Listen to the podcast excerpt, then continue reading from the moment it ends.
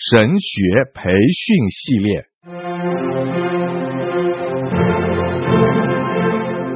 甘霖媒体资讯制作，世经讲道学，张子华牧师主讲。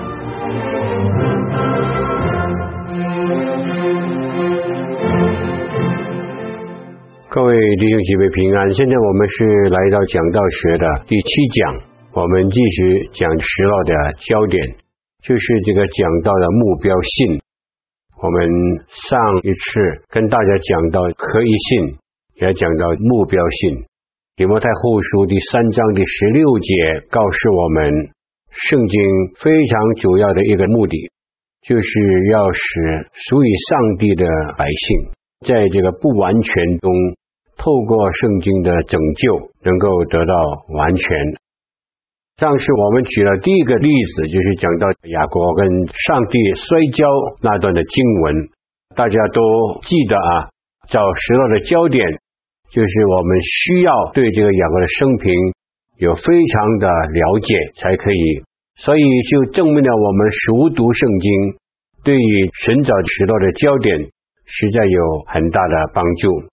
在下面另外一个例子里面呢，我也需要跟大家来详细解释一下，因为在我过去教这个讲道学的时候呢，最主要的就是盼望每一位讲道的人要非常刻意的去注意到那段的经文怎么来形容上帝的百姓，在那一方面失落呀，需要透过那段经文来被上帝重新救赎他。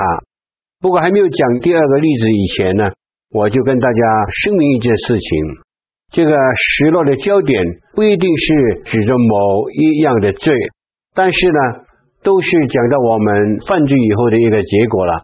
就讲到我们的生活在某一方面，我们还离开上帝的标准很远，很不完全，所以我们需要蒙拯救，让我们能够进到一个更完美的地步。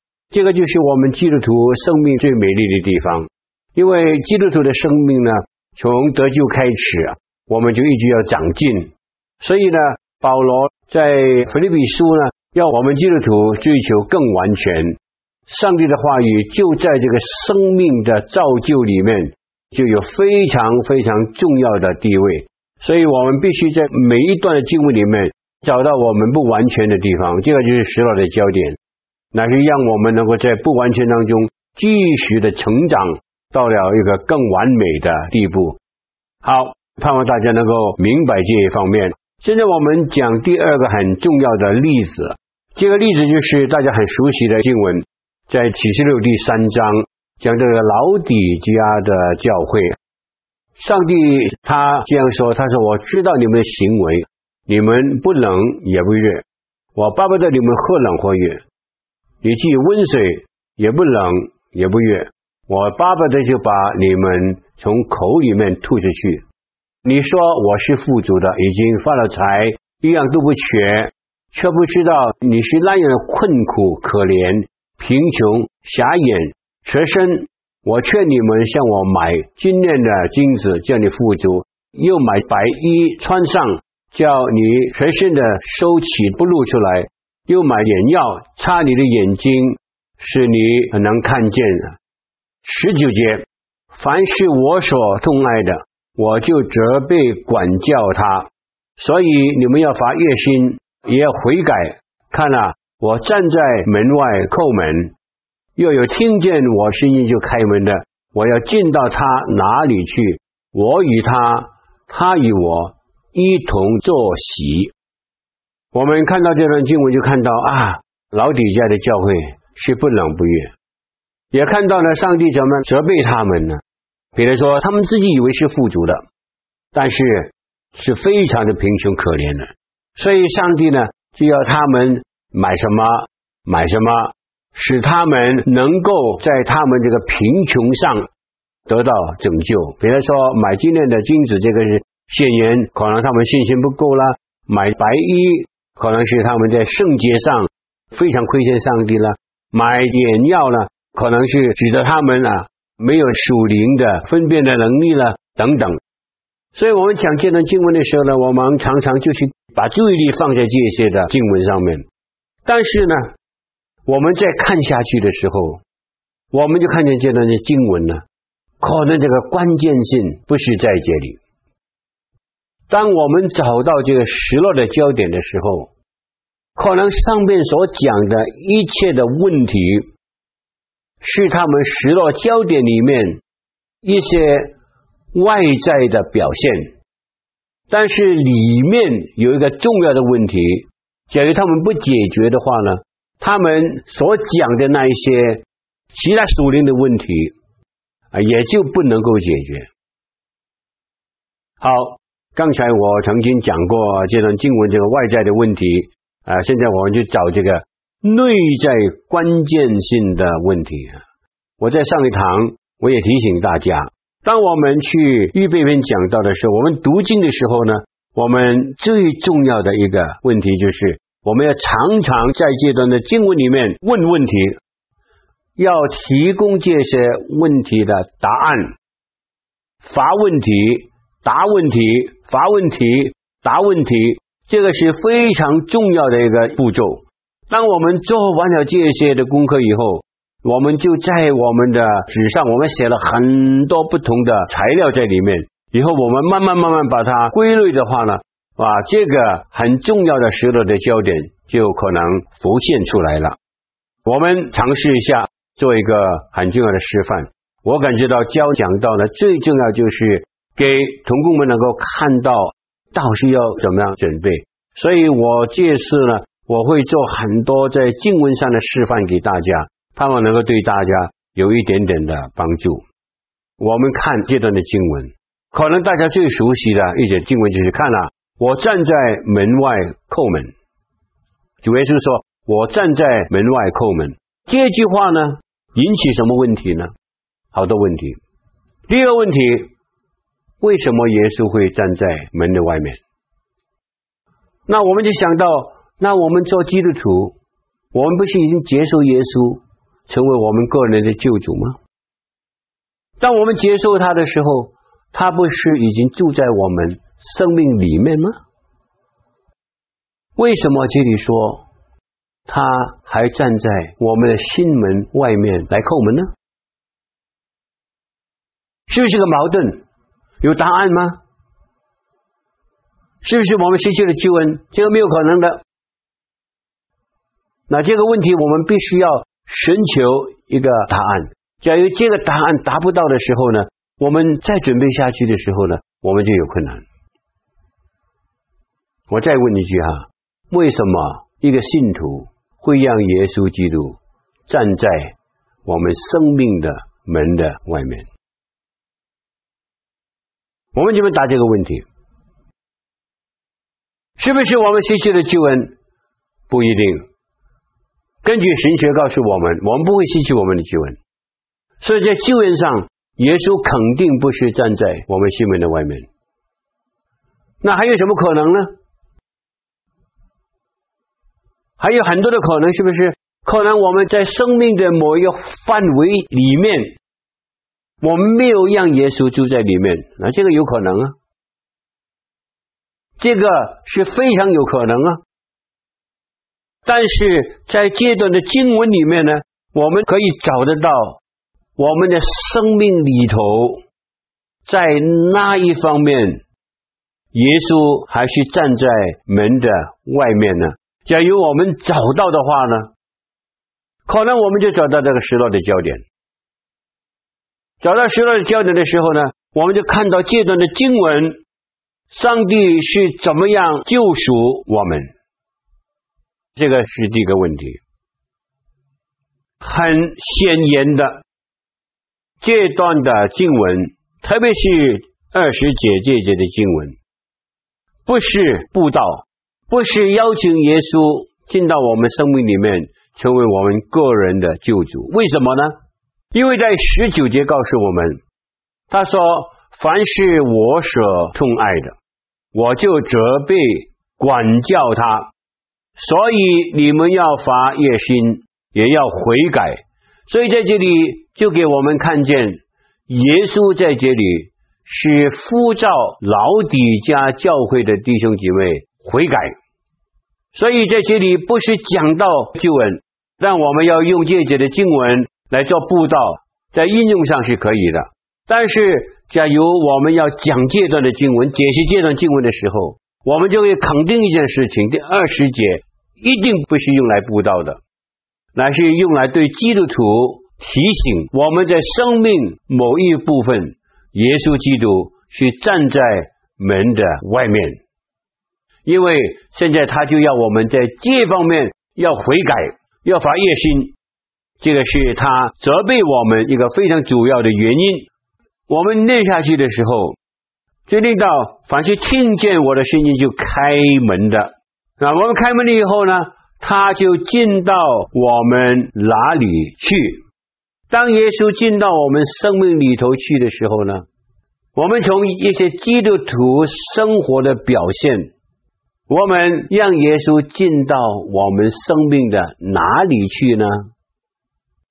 假如我们用一个房子来做一个比方的话，有人敲门，我们开门，他进到我们的房子里面去。我们的房子有好几部分呢，对不对？有人可以让他的朋友站在这个走廊，因为他不想他进到里面去。所以这个走廊里面就跟他客套的讲几句话，就请他离开，有可能吗？有可能。那我们有没有可能就请我们的客人进到我们的客厅里面去啊，让他在客厅里面坐一坐，我们倒两杯茶，拿一些饼干来招待他一下，在那里谈，都谈那些无关重要的事情。一阵子我们就可以说，哎呀。我有点事情要出去了啊，他就离开。当我们用这样来做一个比方的时候呢，我们就晓得我们的房屋里面呢，实在有很多部分。当人进去的时候呢，他可以进到哪一部分呢？是由我们这个主人来决定。我们看看这个客人跟我们熟不熟，对不对？看见我们要怎么去招待他。所以我们在这里就想到另外一个问题：当我们开门给耶稣的时候。耶稣要进到哪里去呢？这个是第二个问题，你要发问的。哦，我们看下去的时候，就看到呢，当耶稣进去的时候呢，我们跳下去啊，他要跟我们一同坐席。那坐席这两个字，就是要跟我们吃饭。但是在节里所用“吃饭”这个字呢？是讲到家庭里面，每一天大家都坐在哪里一起来吃的最重要的一顿饭。这个呢，就在乎我们在什么的文化背景下面来看这段的经文。因为在这里是讲到犹太人，当犹太人看这个字的时候，我要见到他你们去跟他吃饭呢。这个吃饭这里犹太人呢？就是指着晚饭，他们最看重是晚上家人一起吃饭。这里是讲到耶稣要进到我们的饭厅里面，要跟我们一起吃饭。当然，这还有个问题，吃饭是什么意思？在这里。当我们讲到吃饭的时候，当然是讲到有菜啦、有饭啦、有有有汤啦等等啊。但是在这里呢，是在树林里面来看它，这个吃饭就是要跟我们进行一个非常甜蜜的谈话和交通，是个属灵的交通，一个属灵的吃饭。其实这个也不是很难明白的，我不晓得大家的背景。在我长大的背景里面呢，我的妈妈呢，就是非常强调晚上我们大家一起来吃饭，要等到爸爸下班回家，我们有八位的弟兄姐妹啊，所以我们每天晚上我们都要等齐每一个人回到家，我们才开饭。开饭的时候呢，我们家里面有规矩，我们也不能够看电视，也不能看报纸，也不能够听音乐。那天晚上我们坐在一起的时候呢，在饭桌里面，我们一家人就开启有非常甜蜜的交通。有的时候，爸爸会问我们在学校怎么样啦，乖不乖啦？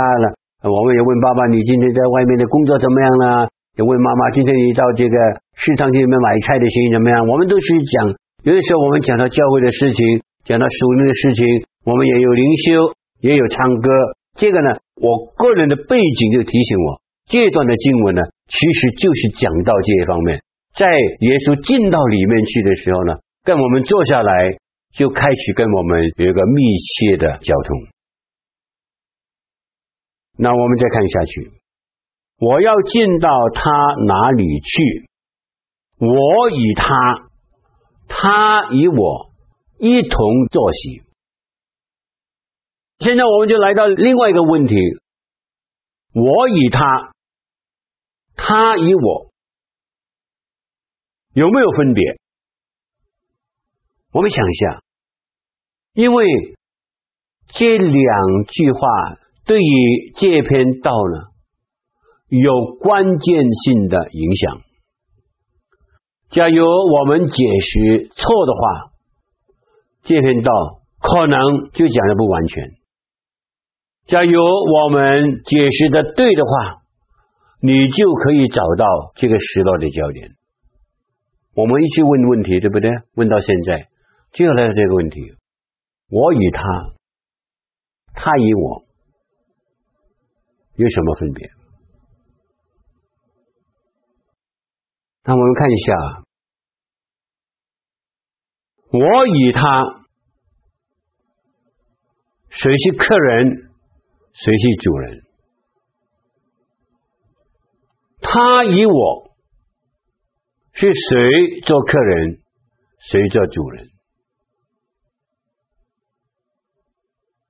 这句话不同的讲法，就产生一个的问题。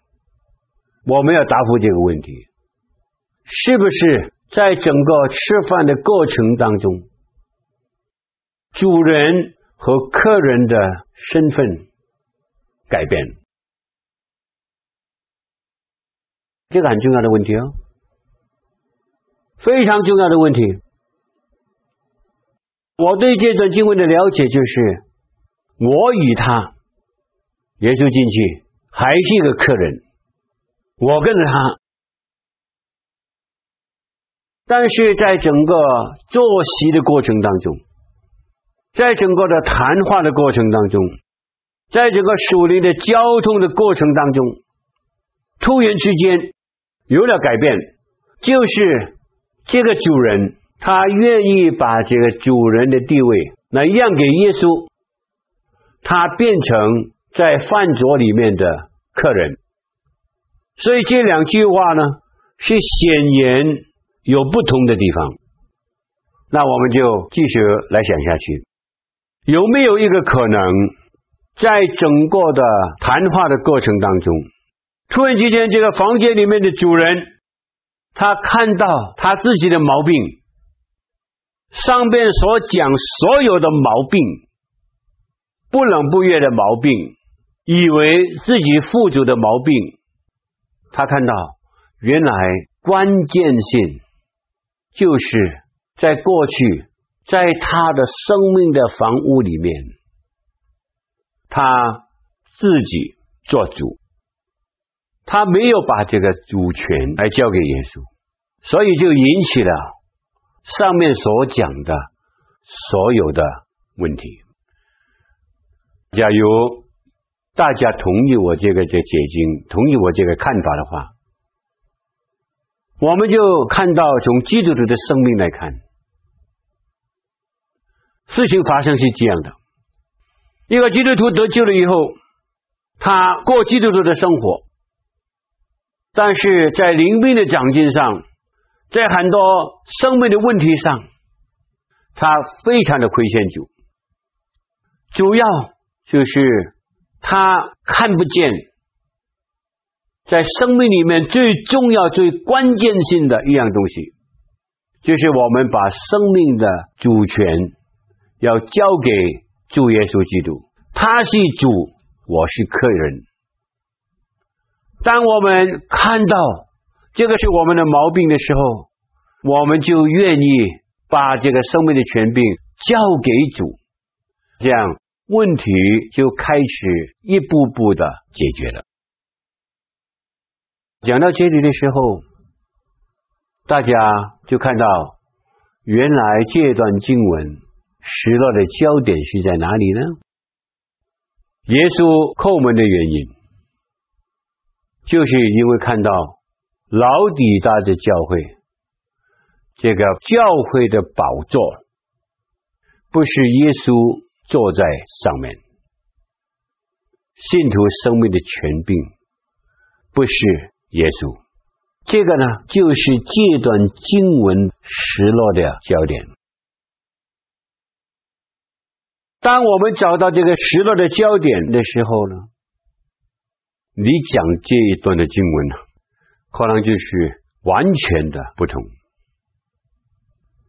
好了，现在假如大家同意的话，我们失落的焦点是生命的主权不是耶稣，这个就可能成为我们这段经文一个非常重要的主流思想的基础。